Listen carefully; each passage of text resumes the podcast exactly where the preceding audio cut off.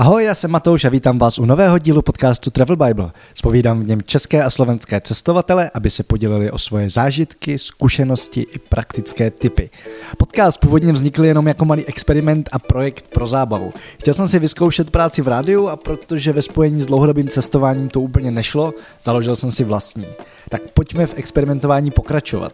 Na březnovém festivalu kolem světa jsem se totiž potkal s kamarádkou a nomádkou Lindou Nezhybovou a i ona mluvila o tom, že by si chtěla vyzkoušet práci v rádiu. V dalších pár dílech se tak bude hostů ptát ona a já si dám menší pauzu. V tom dnešním jsme se ptali ještě oba, aby Linda stihla pochytit co a jak. A s kým jsme si povídali? Hned po její přednášce taky na festivalu kolem světa jsem v zákulisí pozval do podcastu Moniku Benešovou, která prošla jeden z nejnáročnějších treků světa. Pacific Crest Trail po hřebenech na západním pobřeží Spojených států. V rozhovoru se tak dozvíte, jak Monču změnilo přes 4000 km pěší tury, proč vůbec vyrazila a proč byste měli vyrazit i vy. Aby vám neutekly další díly, přihlašte si odběr na Apple Podcast, Pocketcast, Overcast nebo kdekoliv, kde posloucháte svoje podcasty a budeme rádi, když nám tam necháte krátké hodnocení. Všechny zmiňované odkazy a pár fotek najdete stejně jako všechny ostatní díly podcastu Travel Bible na travelbible.cz lomeno podcast a pojďme na to. Čau Mončo, vítej v podcastu Travel Bible a my tady dneska jsme na tebe dva. Jsem tady s Lindou Nezhybovou, která už byla hostem podcastu kdysi, ale dneska sedí na druhé straně a budeme se ptát spolu. Lindo, pojď jenom říct, jak to vzniklo, prosím tě, posluchačům. Ahoj všem, vzniklo to na festivalu březnovým kolem světa, kdy jsem se Matoušovi svěřila, že jsem si jako malá natáčela šmoulí rádio a hrozně mě to bavilo a dala jsem si takovou misi, že bych chtěla si plnit svoje dětské sny a jeden z mých dětských snů bylo uh, zkusit natočit podcast nebo nějaký rádio a tak jsem se Matoušovi trochu vnutila do jejich super Travel Bible podcastu, takže proto jsem tady dneska s ním a doufám, že to moc neskazím. Ne, to, to není moc co zkazit, já tě ještě zachráním. Díky. tak a my jsme se vlastně i s Mončou potkali na festivalu kolem světa. Je to tak? Je to tak. A mě úplně na začátek teďko zajímá, jak se cítila na konci cesty, kterou si šla a o které jsem mluvila na festivalu kolem světa a o které budeme mluvit i dneska. Byla to Pacific Crest Trail. Já když jsem došla do toho cíle, tak jsem cítila, že jsem necítila vlastně vůbec nic. Já jsem tak nějak, já jsem tak nějak stála v tom cíli a vítali mi tam lidi, kteří to třeba nedošli nebo, nebo kteří si našli jiné priority hmm. a čekali tam na mě a já jsem tam došla a, a v té chvíli mi jako vůbec nedocházelo, že je to konec, že vlastně jdu do postele, že, že prostě po pěti měsících uh, budu mít každý den sprchu a budu ležet v posteli. A potom vlastně takový ty pocity, emoce přišly asi, až když jsem opravdu uh, se zastavila, zpomalila, zašla jsem si na ten oběd, normální jídlo, dala jsem si to kafe, tak jsem cítila vlastně, že že sice jsem něco ušla, ale že teprve ty zkušenosti, které já jsem na tom trailu získala, tak teprve teď začíná cesta, abych je tak nějak převedla do toho jako v uvozovkách normálního života. Mm-hmm. A daří se ti to přivádět? Já si myslím, že docela i jo. A s hodou náhod, já jsem byla teď u lékařů, protože musím chodit na kontroly a ti mi řekli, že vlastně můj zdravotní stav je stejný, jak jsem se vrátila, protože ty moje alergie slavný tak už jsou lepší a vlastně pořád si to držím. Takže myslím si, že se mi to daří. Samozřejmě ten zhon, co je kolem mě, tak nějakým způsobem jako působí, ale myslím si, že tomu odolávám. Já myslím, že se ještě jako dostaneme k věcem, které jsme teď zmínili, ale jsme vlastně vůbec neřekli, kdo seš a, a jak ses dostala k tomu, že jsi vyrazila, vyrazila do Ameriky. Můžeš se tady jenom nějak krátce představit a říct, co tě tam přivedlo? Tak já jsem původem Moravanda z Vysočiny. Vlastně úplně původem jsem, jsem ze Slovenska, takže jsem tak jako všeho chuť. A vystudovala jsem žurnalistiku, takže jsem velký novinář, si myslím, jsem si myslela teda. um, a pracovala jsem v médiích, um, chtěla jsem vystudovat uh, doktorskou žurnalistiku a uh, je to asi 6 let, co uh, pacifickou řebenovku zvládli Češi první. Hmm. A já jsem si říkala, ty vado, jako jednou, no. Jenomže sama sobě jsem se pořád jako omlouvala, že mám práci, že mám školu, že prostě nemůžu si splnit ten svůj sen. A to jako výmluvy, protože vím, že spousta lidí jako nemůže eh, třeba na půl roku se jít projít, protože má třeba hypotéku nebo mají rodinu, jenomže u mě to byly výmluvy typu jako přijdu volet a grilovačky, že jo. Takže um, pak jednou jsem řekla dost, souviselo to vlastně hodně se zdravím hmm. a, a řekla jsem, že ne, že to projdu, ale že to prostě zkusím, že ta výhra moje bude, pokud si ty věci zařídím, protože já samozřejmě anglicky umím, ale jsem si myslela, že umím, neumím, neuměla jsem.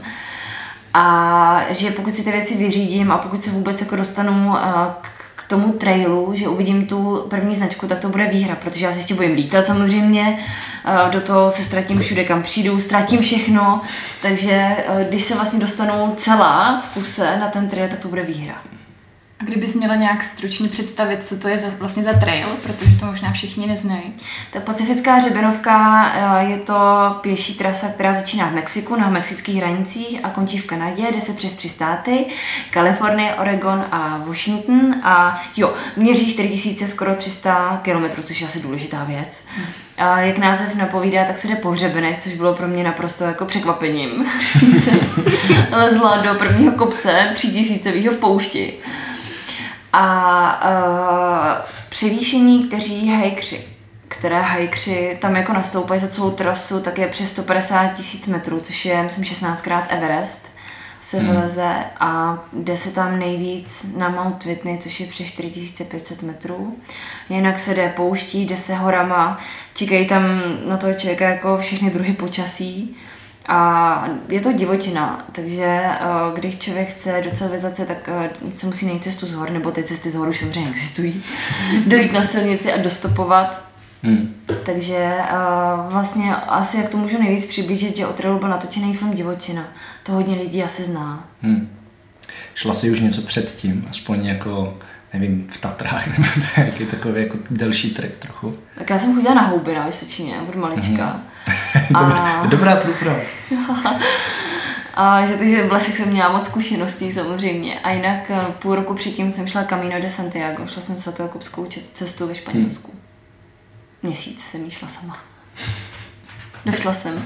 To si to teda výrazně znásobila, tu délku trasy po tom kamínu. No, to jo, ale takový to, kamí, to kamíno bylo asi takový to první, kdy já jsem si tam řekla, že to aspoň zkusím, to PCT, že mě vlastně baví hrozně chodit. A že to bylo vlastně poprvé od to, takové diagnózy, kdy já jsem byla daleko od podpory přátel a rodiny, kdy jsem tam opravdu musela bojovat sama ze sebou a tam jsem si řekla, že to aspoň chci zkusit. Takže to kamíno bylo pro mě přelom jako ve více směrech. Máš něco, Linda? No už bych se chtěla zeptat konkrétně. Sklidně ptej. Mě zajímá, jak ses na to připravovala, protože přeci jenom je rozdíl jít 250 eh, km do Santiago a potom jít Pět měsíců si šla tu trasu? Pět měsíců a šest dní. A šest měsíců by byla krátká doba. no. Protože normálně to chodí lidi mnohem víc, ne, než pět měsíců. Jaká je taková, máš povědomí? Mám představu, že eh, ten pán, který to šel v běžeckých botách, což já jsem šla taky, tak nevím, kde je chyba, ale on to šel dva měsíce. Mm. Já jsem to šla pět, tak nevím, ale on to běžel. Takže dá se to asi eh, zajít a zaběhnout mnohem méně, jsem to šla já. Ale samozřejmě jsou lidi, kteří to jdou třeba i půl roku, jsou lidi, kteří to stihnou za čtyři měsíce. Takže já si myslím, že jsem byla střed, že jsem nešla ani rychle, ale ani pomalu. A jak jsem se na to připravovala, tak uh, já jsem už uh, před tím kamínem, um, ty zdravotní problémy tam byly takový, že jsem úplně takovou tu fyzickou tvrdou přípravu prostě nemohla mít. Že bych prostě někde běhala, nevím, nějaký dlouhý štreky, to ne. Takže jsem se spíš třeba snažila chodit s batohem. Uh, snažila jsem se i popobíhat trochu s batohem plným písku, protože to mi doporučil kamarád trenér. Takže někdo trénoval? On je, ne, že trénoval, on je trenér a říká, hele, jestli chceš aspoň nějakou kondičku s tím svým zdravím, tak prostě vem si batoh plný písku a trošku popobíhej. No tak jsem běhala prostě na holubku u nás jako do kopce domů. Jinak jsem se snažila třeba běhat, uh, trošičku uh, plavat, na těch bruslích, chodit na houby, jak už jsem zmiňovala, ale že bych vyloženě nějak jako fyzicky dřela, to ne. A to pak vlastně způsobilo i to, že já na začátku na tom trailu fakt byla jako nejslabší. Že opravdu tam byly takový ty hajkeři a horolezci a nevím kdo si co si, kteří chodili 30 km denně a já se za nima bylhala co 2.15, že jo. Takže jsem tam musela jako psychicky a hlavně fyzicky zesílit, ale stejně si myslím, nebo to vím a tvrdím to, že vlastně trail není jenom o fyzičce, je to hlavně o hlavě. Hmm. Takže tak jsem se připravovala. Takže jak jsi připravovala v hlavě? Dá se na to vůbec nějak připravit? No, já jsem se snažila uh, tak nějak připravit sama sebe na to, že tam budu sama, jako hmm. naučit se být sama ze sebou, což je hrozně důležitý pro trail, protože na začátku tam člověk potkává lidi, ale uh, pak už ne, protože ty lidi končí. A co moc lidí neví, já to teda na sebe prásknu, tak já jsem se uh, ne, že úplně na to připravovala, ale uh, byla jsem ve tmě týden, zavřená, terapie tmou se to jmenuje. Mm-hmm. A uh, tam jsem se naučila být sama ze sebou a myslím si, že tohle to mě na trailu kolikrát tako vytáhlo. Hodně mi to vytrhlo transpaty, bych řekla. Jo, to věřím. Jsem ve tmě byl taky týden a vřele doporučuju. Okay. Úplně každému, nejen jako přípravu. A vydrželi jste to? Já jsem teda nebyla ve tmě. Ale právě znám spoustu příběhů, že to lidi nedali, že to třeba po jednom dní ukončili, tak... Uh No, po, po jednom dní nic moc nepoznáš. To je to tak jako celý den spíš. Hmm. Tak, První dva dny bych řekla, že člověk no, spí první dva dny. Jo, jo, A jo. ten třetí den se začnou, nebo ten čtvrtý, záleží, že jo, u, u koho, tak se začnou dít věci a hmm. tam si myslím, že hlavně lidi končí, teda upřímně, hmm. jako jak se, jak se vyspí. Hmm. No, no, no. Takže mě to, mě to otevřelo oči úplně paradoxně v různých jako směrech a, a tam si myslím, že ta psychická příprava si udělala hodně, no, tam. Ale ještě pojďme se dostat k tomu tvýmu zdraví, protože to jsme nějak jako zamluvili a přitom je to, nebo aspoň jsem to pochopil z přednášky, kterou jsme měla na kolem světa, docela důležitý téma.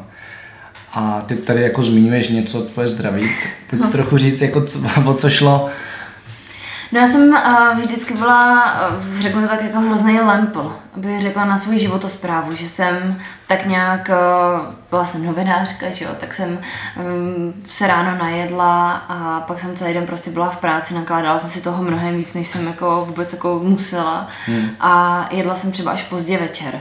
Tím pádem jako moje tělo, moje střeva a moje celková kondice dostávalo strašně jako zabrat a dávalo mi to tělo signály, jasně, že jo, každý mu dává signály, ale já jsem byla takový mezek, nebo jsem mezek, ale to tělo jsem prostě neposlouchala. Ty střeva ta střeva to hrozně dlouho jako vydržela, pár let, že pak, když už teda se něco stane s těma střevama, tak to obzvláště střeva dokážou pěkně omlátit o hlavu. Hmm. No a mě to omlátilo jako způsobem, že uh, jsem dostávala jako střevní problémy, ale střevní problém je takový, že jsem chodila na toaletu třeba 30krát, 40krát denně. Hmm. Což jako s tímhle fungovat, jako chodit do práce, chodit jako do školy, obzvlášť když jste v Praze a cesta třeba trvá půl hodiny někam v metru. Hmm. A to není jako, říkám to otevřeně, to není jako to, že člověk by na ten záchod jako době, kdyby třeba vydržel pět minut, já vydržela pět vteřin a s tímhle jako jet v metru, tak je dost velký problém. A já jsem pak jako jezdila do práce fakt jako na dvou, na třech imodie, imodích, asi se to říká. Prostě jsem brala imodium, hmm. což je hrozně velký jako zátěž, hrozně velká zátěž pro organismus. No a um, tak ta diagnostika těch jako problémů střev prostě vůbec není navíc jednoduchá, že jo? Ono s těma střevama může být prostě cokoliv, od rakoviny po korona a já jsem fakt jako měla ty vyšetření, tu kolonoskopii a další veselí, což úplně nejsou vyšetření, které by člověk chtěl jako prodělat běžně, že jo? Nebo každý hmm. den. A myslím si, že rok trvalo, než jsem byla diagnostikovaná s, čím jsem byla. Nakonec mi zjistili celiaky, alergie na mlíko a na soju. Což jako, když člověku tohle to řeknou, tak jako, když v těch potravinách není mlíko, tak tam je lepek. A když tam není ani jedno, tak je to nahrazený sojou. Hmm. Takže já jsem musela fakt jako hledat potraviny, abych jako vůbec něco jako mohla jíst. A uh, sice se to zlepšilo, ale já už jsem byla jako pak narušená dost psychicky, protože ono pokaždý, když jako jdete ven s tímhle strachem mít, tak jako zákonitě se to musí podepsat na psychice. Hmm. Takže já jsem se pak jako začala, uh, protože už i modium přestalo samozřejmě působit, tak jsem se začala bát jako jít mezi lidi ven což jenom třeba jako chůze po ulici, tady v Praze, když jako nemáte někde poblíž toalety, o kterých víte, tak je dost jako psychicky náročná. Hmm. Takže asi tyhle ty zdravotní problémy uh, vedly k tomu, že jsem si řekla tomu jako svýmu životnímu stylu jako dost. A, věřila jsem tomu, že když změním jako svůj životní styl a změním hlavně psychiku, já jsem věřila tomu, že to mám psychosomatický, mm. že prostě je to v hlavě ta moje nemoc. Což se teda potvrdilo a věřila jsem, začala jsem věřit té cestě, že když jako vy, vypadnu z takového toho uh, ruchu a stresu a, a takového toho uh, nerváctví, protože já jsem byla hrozný nervák, já jsem se po ten stres dokázala dostat úplně sama a zbytečně hlavně. Hmm. A když z toho tak nějak odejdu, tak uh, že to prostě té psychice prospěje a že možná ne, že se uzdravím, ale že se to aspoň trochu něco zlepší, protože já jsem nemohla jít skoro vůbec nic. Já jsem zhubla 15 nebo 20 kilo a s tím jsem se vlastně vydávala na trail, což jako já jsem těch 20 kilo um, zase jako nahradila, protože jsem měla 25 kilový baťoch. Ano, takže Baťoch vážil víc než ty potom skoro. No to ne zase, ale, ale jako byl těžký, protože jsem tam nesla jako jídlo, který fakt bylo těžší, což je další věc, že já jsem na ten trail vlastně nastupovala s tím, že uh, musím jít jako nést jiný a těžší potraviny než ostatní, kteří třeba jedli nějaký instantní nudle, což já jsem v žádném případě nemohla. Co jste teda jedla? Brambory jsem tahla. Jedno z nejméně praktických jídel asi, který existuje. No jo, no, já jsem... Tak rýži. No jo, člověk je hrozně přejedený, ty rýži. Já jsem v začátku jako jedla rýži, ale prostě... A já jsem jako roka půl strávil v Ázii, mě to povídej, ale... Jo, mě už to lezlo ušima tady, je prostě na rovinu. Takže uh, to vlastně bylo, že já jsem, ještě když máte střevní problémy jako v poušti, kde se začíná a já ten první měsíc fakt měla ty zdravotní problémy, takový, že jsem chodila opravdu uh, stahovat gati třeba 20krát, 30krát za den, pořád. Takže jako bez být tam bez vody, to je taky docela libovka a hlavně ten první měsíc uh, ten je v poušti, kdy ty teploty přes den jsou třeba 50-60 a tam jsem opravdu musela tahat mnohem víc litrů vody než ostatní kvůli hygieně za prvý a za druhý a člověk je dehydratovaný z těch průjmů i zvracení. Hmm. A ten první měsíc byl pro mě náročný i psychicky, protože já jsem, jako, když vám je pořád špatně a jako neustává to, tak najednou ta víra se trochu jako otáčí, jako dělám to správně, hmm. je opravdu to mi to pomůže, začala jsem trošku pochybovat, takže ten první měsíc byl hrozně náročný. co, co ti teda pomohlo to překonat, protože jako to je, stačí jít někde ve vedru jen tak hmm. vlastně, že jako jdeš bez baťohu, že jdeš na procházku někam a už tak je těžký pokračovat. A ty jsi vlastně si táhla baťoch, měla se zdravotní problémy a věděla si, že je před tebou stále nějakých víc jak 4000 kilometrů. No to byla docela pecka, no. To, to, to tam mě hnalo spíš pomyšlení, že jsem se vždycky tak nějak jako um, zkusila vrátit domů, aspoň v myšlenkách, jak by to vypadalo, kdybych ten trail vzdala. Že bych hmm. se vrátila domů a ty problémy by byly stejný.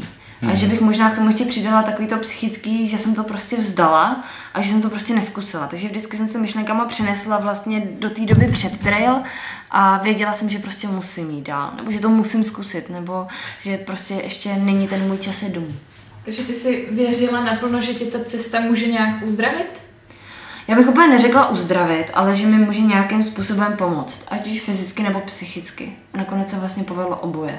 Takže já jsem o té cestě ani neočekávala, já jsem jenom tak hrozně věřila, že jakkoliv mi to změní život, že prostě jsem tam musela odjet. A já jsem to hlavně cítila, že, že jsem, já jsem i před jsem si řekla, hele, kdyby třeba nevyšlo výzum na první pokus, tak třeba by mi něco dávalo znamení, že nemám odjet. Nebo něco by bylo špatně, ale všechno vyšlo na první pokus hmm. a tak jsem si řekla, hele, i strašně jsem se jasně, že jsem se bála naše rodiče nebo moji rodiče, protože jsem jedináček, ty byli z toho zelení, že jo. My jsou zelení země do dneska, teda mimochodem, ale, ale uh, věřila jsem tomu, že když jako takhle všechno vyjde, takže prostě tam mám jet a aspoň to zkusit. Hmm. Takže ty si už zmínila teďka, že málem si nedostala výzum, tak obnáší to hodně byrokracie jít takovou trek, takový trek. Eh, hrozný, já ne, nesnáším byrokracie, já nesnáším papírování, já u toho nevydržím. Takže tohle to bylo něco pro mě. To Začínalo to samozřejmě vízem, letenkama, potom povolení při, eh, nebo pro přestup Amerika, Kanada, potom povolení být v Kanadě hmm. a eh, samozřejmě jsem zapomněla tedy dát to nejdůležitější permit vůbec, eh, aby člověk mohl nastoupit na ten trail, protože musí mít povolení, aby mohl startovat z mexických hranic, protože vlastně po filmu Divočina je takový boom, bych řekla, že hodně lidí to chce jít a oni to musí nějak limitovat ty lidi, aby je hmm. měli i trochu pod kontrolou, takže každý den startuje 50 lidí. Musíš nějak něco jako prokazovat, že jsi ten správný člověk, který to má jít? Člověk, který to jde, jo, člověk, který to jde uh, celou cestu, tak se musí prokazovat nebo má u sebe celou dobu uh, permit vytištěný právě od organizace, což já je jsem spíš, povolení. jsem spíš myslel, jako než ho dostaneš, jestli musíš dokazovat, nevím, jestli jsi motivaci. Jako zdravotní stav možná, nebo jestli máš dost peněz třeba, že často musíš pro, prokazovat, jestli máš dost peněz. U té organizace ne, tam to funguje o, online, hmm. o, že vlastně člověk si tam vybere den, hmm. kdy chce startovat, vyplní tam prostě údaje, ale že by tam vloženě posílal nějaký motivační dopisy nebo něco, možná tam pár slov něco napíše, ale není to, že by tam člověk se prokazoval třeba kolik má peněz, což se pak děje v Americe při kontrolách. Takže jo, tady úplně jo. ne. Okay. Když jsme u těch peněz, tak by mě zajímalo, kolik si člověk má našetřit na takovou cestu. No ono hodně záleží, jak ten člověk ten trail pojme. Uh, byli tam třeba hajkři, kteří kdykoliv přišli do města, tak si platili hotely a spali Jo, spali tam a jedli třeba v restauracích. Já jsem to dělala tak, že když už jsem chtěla být out jako venku, tak jsem spala vždycky venku. Takže jsem si třeba buď zaplatila kemp, nebo jsem spala v křoví. Hmm. Takže uh, ten trail mi jako nevyšel zas tak až draho. A já jsem hodně třeba i pak nakupovala v obchodech, než bych se úplně stravovala v restauracích. Takže mi třeba půl roku skoro ten pobyt v Americe vyšel asi na nějakých 80 tisíc se vším. Což není tak hrozný. To vůbec ne. To je jako pobyt v Praze vyjde na 40, to, to, to jsem na jednom místě, že? No, takže, ale říkám... Na měsíc, teda, 40 na měsíc. Dva měsíce v Praze stačí nebýt. Šetřit ta jedna. A spát ve křoví. Spát ve křoví, no. Takže záleží, jak ten člověk ten drill prostě pojme. Já jsem ho pojmula tak, že ne, že úplně low cost, ale uh, jako nepotřebovala jsem asi rozhazovat vyloženě třeba za hotely, protože ty jsou tam fakt jako hrozně drahý v Americe. Hmm. Takže jsem kolikrát, uh, když mě lidi pozvali domů, tak jsem spala na jejich zahradě. No, já jsem slyšela tam na cestě kolem světa, že jsi tam měla takovou love story s kovbojem, tak kdybys mohla říct i nám do podcastu, jak to bylo, protože to je docela vtipná historka. No úplně nevím, kterýho kovboje jako myslíš, popravdě. Jednou jsi tam chtěla vzít, nebo, to bylo, nebo jich bylo víc, no? No to, to bylo byli všichni, no, ale... Takže ale... jsi chtěla provdat za kovboje. No, jako, no, to dost. Uh, já jsem vlastně šla na tom trailu uh, po cestě a tam přijížděl kovboj, z čehož já byla úplně unešená, že protože měl kolobouk a, a ježiš, ten to laso a psa měl, koně měl. Takže jsem si vlastně tam na jinak zavolala, že se ho chci vzít. A vůbec mě nedošlo, že, že to řvu nahlas, že by mě třeba, nedej bože, mohl slyšet. Pán mě slyšel, vrátil se a řekl teda, že mě zve na ranč na svůj, eh, na což já jsem to samozřejmě přijala, to pozvání. A hlavně já už jsem byla v horách a docela mi tlačil čas, takže já jsem fakt nechtěla tam mít dny volna. Zdržela jsem se tam pět dní. Hmm. Takže to jsem, jsem docela šla přes čáru, ale vlastně tam mě naučili spoustu věcí, a, ale neprovdala jsem se, no, to mě. Ale zase jsem ho pozvala k nám a teďka říkal, že začne stavět ranč pro něj. Takže... že pak si tě vezmeš, jako ukážeš, že máš taky ranč. Jako... No, aby, jako, abych nějak věno, tak no, teďka no, říkal, no. a hlavně když jsem mu říkal, že se budu vdávat, teda, že se chci vdávat za kouboje, tak teďka mi na Skypeu řekl, že mu propad pas, že nemůžu. že, že vlastně až, až to, doufám, že jsem tak nic nepráskala teda jako průchodem. Ne, ne, ne. Když, se, když jsme ještě u těch historií, když tam jako měla spoustu zajímavých věcí, třeba ještě jako vlastně první věc, co jsi tam říkala, byla někde spouště, jak si chtěla jít do křoví a nakonec nešla. To byla naprosto geniální historka. S tím medvědem, ne? Uh, to bylo... Uh, u mexických hranic ještě. Jo, jak tam, jo no, to jsem chtěla jít um, na to letu na svoji oblíbenou a vlastně já už jsem tam od hranic, ty hranice jsou hrozně hlídaný. Prostě, no, no, no, no, no. Takže byli tam rangeři, lítali tam helikoptéry, já jsem furt slyšela nějaký rádiový hlasy z křoví, říkám, teo, co to je, že jo, co mi určitě zdá, už mám halucinace, že jo, je vedro, co mi něco zdá. Nebo jsem snědla nějaký houbičky, nebo já nevím co. A říkám, tak potřebuju, že jo, na tohle to, co mám dělat, že jo, tak musím mít. No úplně ze srandy prostě jsem se tak nějak tomu křoví omluvila, že na něj vystrčím zadek, že jo, a to křoví mi odpovědělo, že je to v pohodě. Takže pravděpodobně v tom křoví někdo byl, ale doufám, že to, co viděl, ho nepoznamenalo do konce života. Dobré, no. A co pro tebe byl nějaký nejnáročnější moment? Pro mě byl asi náročný každý den, protože každý den já jsem tam měla krizovku. Každý den jsem si říkala, ty, proč lezu do tohohle kopce, když já mám ještě velice, jako vyloženě hodný kamarády, kteří, když jsem byla v civilizaci, mi posílali právě fotky z grilovaček, že jo, samozřejmě. Takže uh, ta krizovka tam byla každý den, ale úplně asi takový ten nejhorší moment, který mě asi ale zároveň úplně nejvíc posunul, bych řekla, že když jsem tam měla tu sněhovou bouřku, kdy já jsem tam byla sama, že jo, a, a pak jsem se tam ještě natloukla dost že jsem tam spadla, jsem tam prostě regulárně uklouzla, spadla jsem tam, ne že ze skály, ale skutálila jsem se docela špatně prostě a docela tekla krev a, a byla zima a pořád sněžilo a já měla jako fakt mokrý vybavení, který mě prostě neuschlo. Hmm. A večer jsem do toho lehla a teplota byla minus 25 v noci. Takže když bylo mokrý vybavení, tak já jsem omrzla. Jako hmm. fakt ty omrzliny, ne, že by byly nějaký vážný, že bych zčernala, že, že mi omrzly tváře, ale um, bolely. Jako hmm. bolely hodně, bolely dlouho, bolely ještě měsíc nebo dva. A já jsem byla mimo civilizaci a navíc jsem byla fakt sama. Neviděla jsem trail, takže jsem se fakt musela řídit ještě jako uh, navigací v mobilu, tím pádem jsem mi vybil hmm. a uh, nebyl signál, takže já jsem si nemohla zavolat ani pomoc. Takže tam jsem musela na sebe psychicky jako dost šlápnout, abych uh, jako šla dál, no, protože já jsem věděla, že kdybych se zastavila kolem, byly fakt vlci, byly tam pumy, byly tam medvědi, prostě tam byly. A já vím, že kdybych se zastavila, tak ty zvířata to prostě vycejtí, že člověk je prostě bez sil a navíc já neměla jídlo na to, abych jako se zastavila. Takže tam jsem věděla, že když se zastavím, tak je prostě, tak je prostě konec, protože jsem byla v horách, kam by se záchranáři nevím, jako jak dostávali. Takže tady ten moment, na ten vzpomínám asi hodně. Hmm. Ne, asi, ale určitě hodně. A tam mi bylo hodně blbě, teď jo, na to vzpomínám, že mi to asi nejvíc jako uh, nejvíc posunulo a nejvíc tak nějak jako tam jsem vyrostla. Ne teda do výšky, protože měřím skoro 180, ale jako hodně psychicky, no.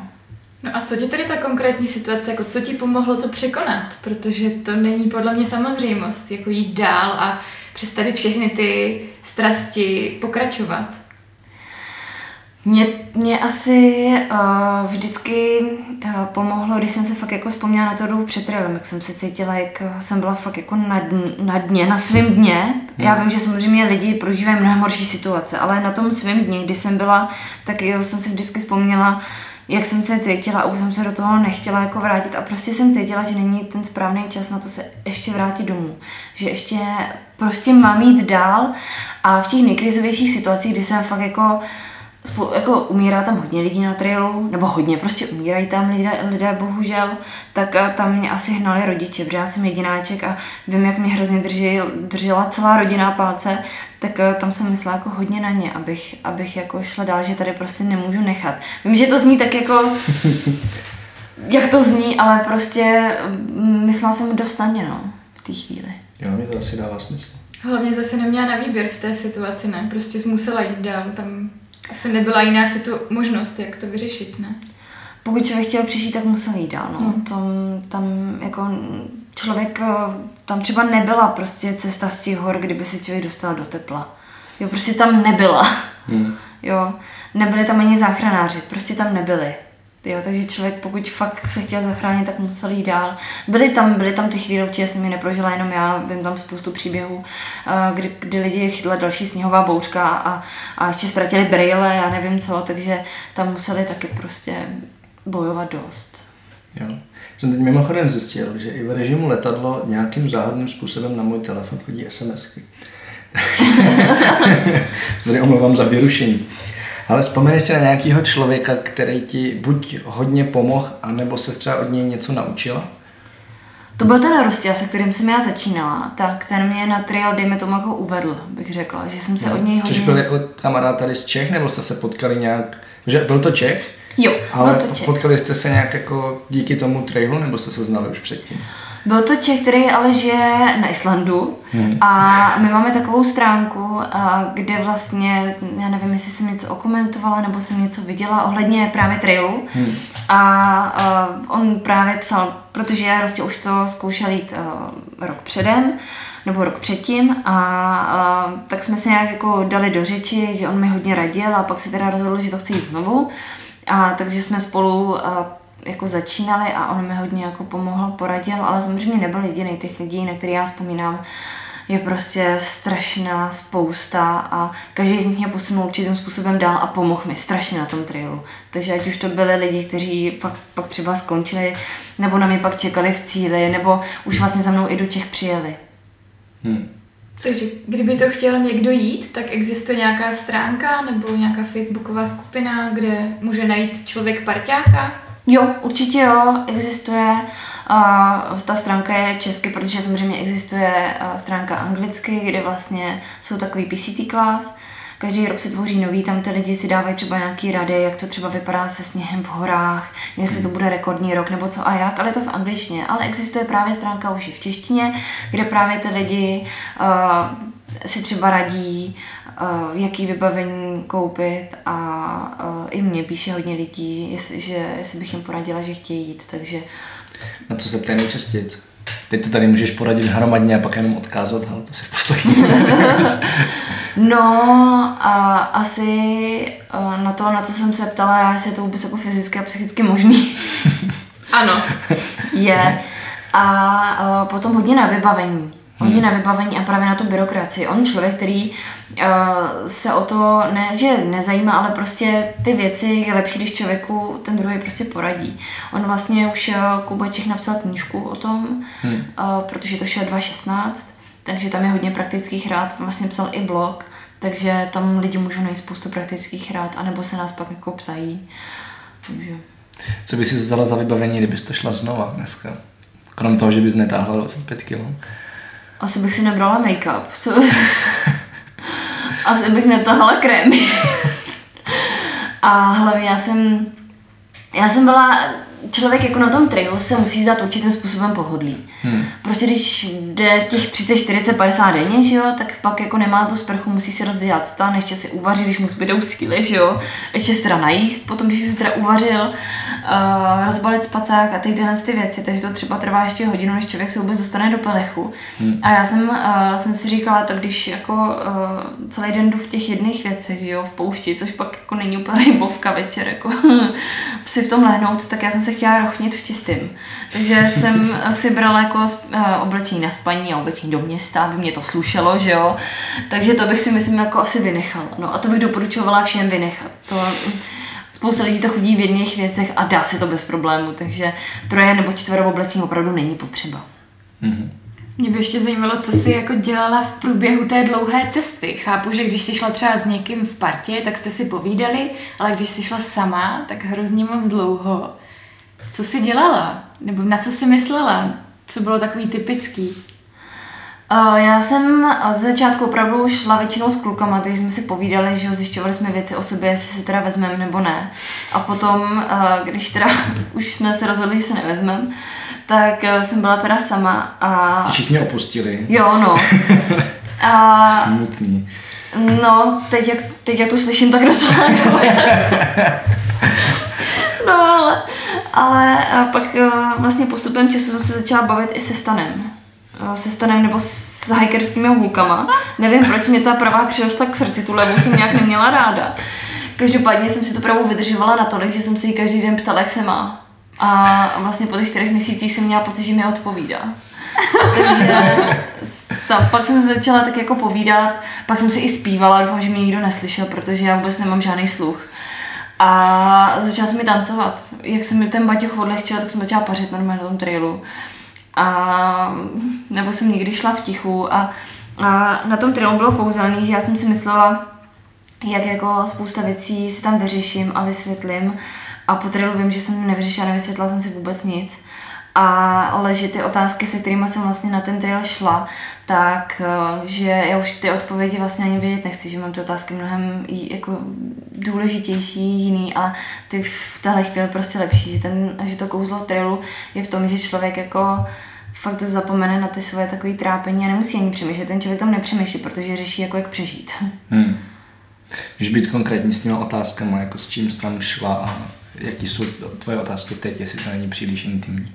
Ne, ne, ne, není to, no je, ale odpovím. Já jsem tam hlavně šla, hlavně šla uh, s tím, že jsem si potřebovala ujasnit, prostě proč se ty problémy jakoby staly, ty zdravotní, hmm. jo, co jsem třeba dělala špatně, co bych mohla udělat líp. Mě do toho ještě, uh, jak se říká, když se uh, tak nějak stane špatně. Klidně mluvíš prostě, to je v pohodě. Když se, no, tak no, když se podělá jedna věc, tak se podělají všechny věci, takže já jsem měla i v osobním životě tenkrát takový trochu neštěstí, bych řekla.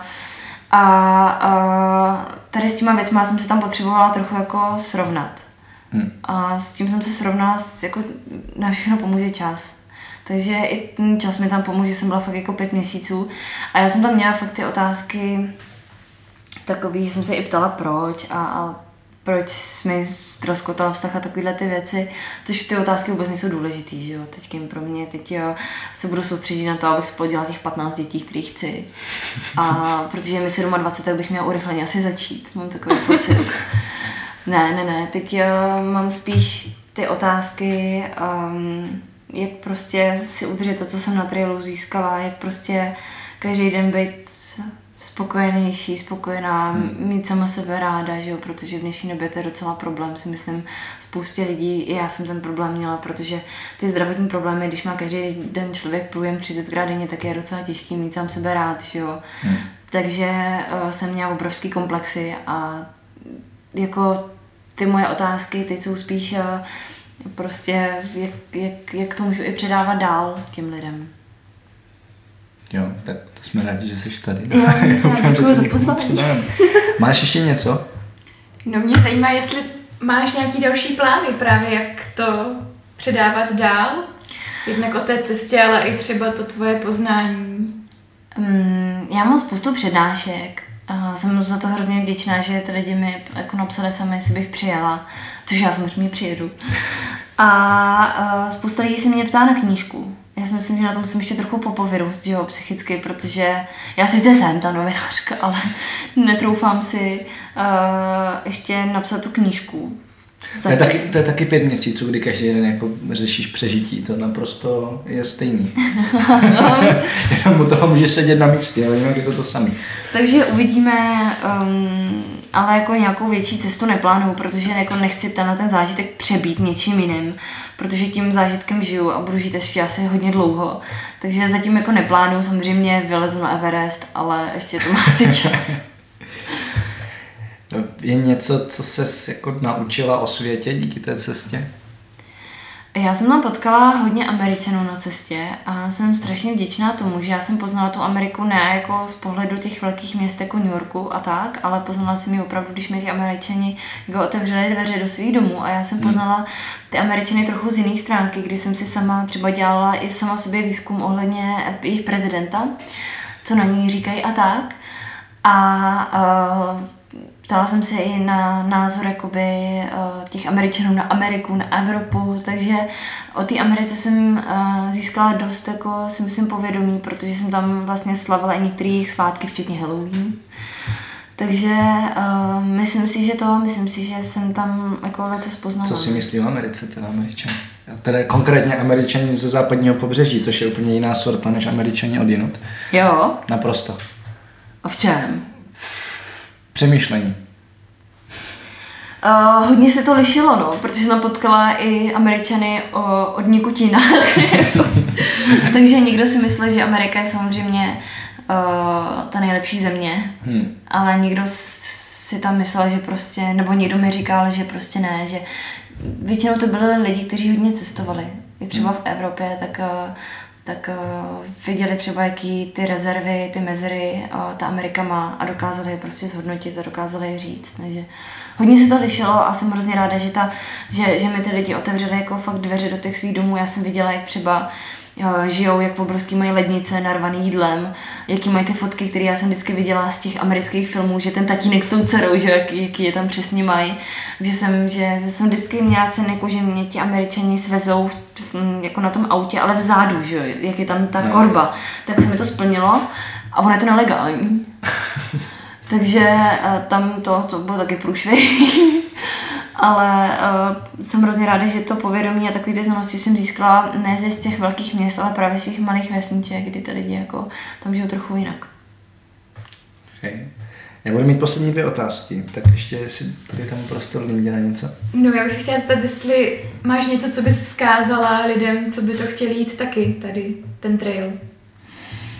Uh, ať to jdou. je to, pro mě to je naprosto jako životní zkušenost a já jsem hrozně vděčná, že tenhle můj sen mi změnil život a mění to životy, že jo? Jako všechny asi velké věci v životě, co se stanou.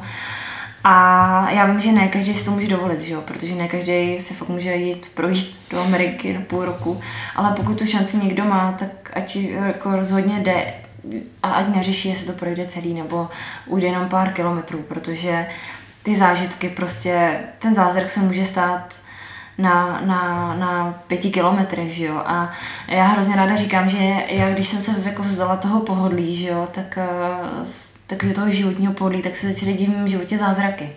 Hmm. Takže ty zázraky se na trailu dějou a ten zázrak je jenom to, že eh, ten američan třeba, když jsem byla 14 dní mimo sprchu, mě vzal do auta.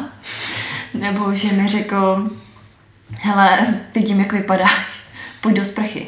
Což mi se v Česku třeba nestalo. Že tak. bylo smutný.